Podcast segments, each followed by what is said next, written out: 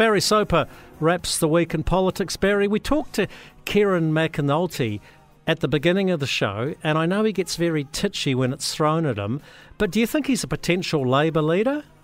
Good afternoon, Jamie. Um, no, I don't.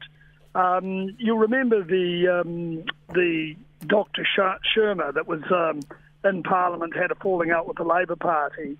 He made a number of allegations against Kieran McAnulty, and they were quite damning about um, him being bullied uh, by McAnulty, who was then the chief whip.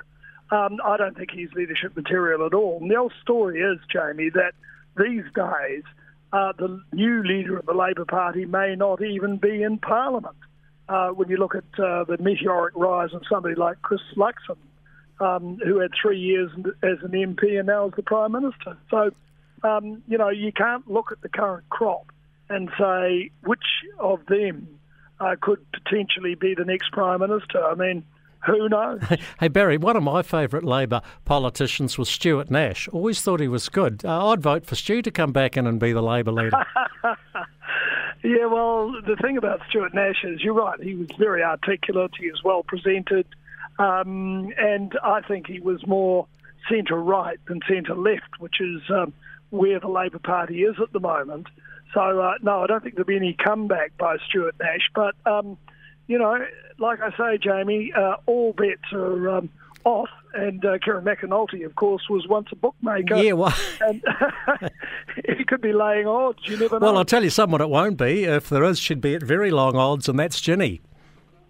That's oh, Ginny Anderson. Anderson yeah. I mean, you know, the apology should have been made immediately, and it should have been ordered uh, by the current Labor leader, Chris Hipkins, because what she essentially accused Mark Mitchell of was being a hired gun in uh, Iraq uh, to shoot people.